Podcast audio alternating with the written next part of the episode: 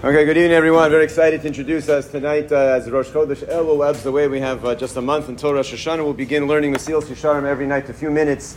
Uh, I'd like to start with his his introduction, and then the first parak of Mesilas Yesharim. Mesilas Yesharim is translated as the Path of the Justice, the classic Musar work in all of Jewish history. Uh, Rav Moshe Chaim Luzzatto, who wrote the Sefer, lived from 1705 uh, until about 17 or 1706 till 1745. He lived to be only 40 years old uh, and wrote this tremendous work, which, as Rabbi Yisrael Salanter then spread the Musar movement uh, later in that century of the 1700s throughout the Jewish world. This sefer has become from then until today the classic work in any yeshiva. You want to learn Musar, you start with Mesilas Yesharim. The Vilna Gaon was said was reported to have said about this sefer that he didn't find an extra word in the first 11 chapters. It just, it's just every word is uh, is a gem. I remember in yeshiva being told by the Rebbeim that like really you shouldn't even ever get past the first two chapters because it's so rich and it's so deep to ever claim that you've mastered even the first two chapters to move forward. Like there's no way. Just keep reading them over and over again, and that's just just totally fine. So we'll we'll talk more about the nature of the sefer and how we built it, but let, just to jump right in and to get started.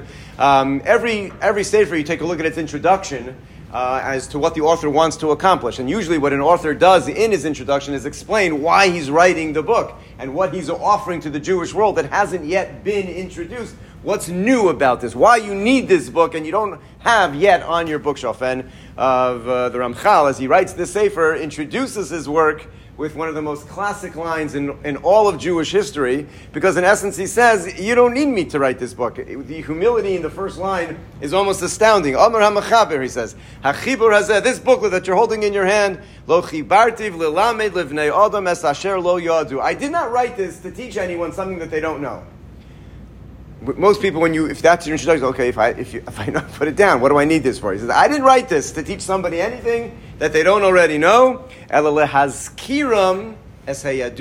kfar.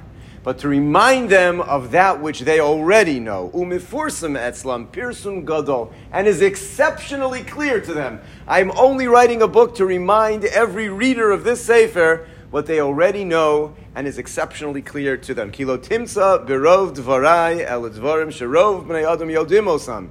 Everything that I say here, everybody knows it already. They're not even have any doubts about it. So then, why do I need to write this book? Kishikefi rov because it's so well known. Ukenegin masha amitam gluya and everybody already has an understanding. It's revealed. Kach ha'elem mehem ma'od. The fact that it's routinely overlooked is very common. The hashikcha rabban. Forgetfulness is abundant. And this is the introduction of his work of, I'm not going to teach you something that you don't know. But we don't live, or we don't live consciously, of what it is that we're going to be learning through in this introduction and the first part particulars we highlight. And it's really you know, the, the famous statement was everything I needed to know I learned in kindergarten. Right? All you need to do, be nice and be kind and share. It's like the basics are there, except the problem is we forget that as we uh, get a little bit older and we get distracted by things. And uh, just as my own experience is, if you'd watch the way people drive, you would completely forget that they had ever learned that in kindergarten. A, a little bit of patience, you could be nice, you could be kind, like as if nobody ever heard those things. Because we forget, because you're in a rush or whatever other excuses we have uh, to drive like a Meshuggah is all over the place. But I just need to remind you. So when you tell somebody, you know, relax, it's okay, you're not teaching them something new. You're just reminding them of that which they already know. Everything we're going to learn in this Sefer is to remind us of what it means to be a good Jew. I could ask anyone, anyone on the street, what does it mean to be a good Jew? What does it look like? Everybody knows the answer. Everybody knows what it is, but uh, it's complicated. Life gets complicated. So this work, he says, is going to be about reminding us of all of that. And therefore, he says the value is not going to be in reading it through once, because when you read it through once, you're going to put it down and say, I knew this already.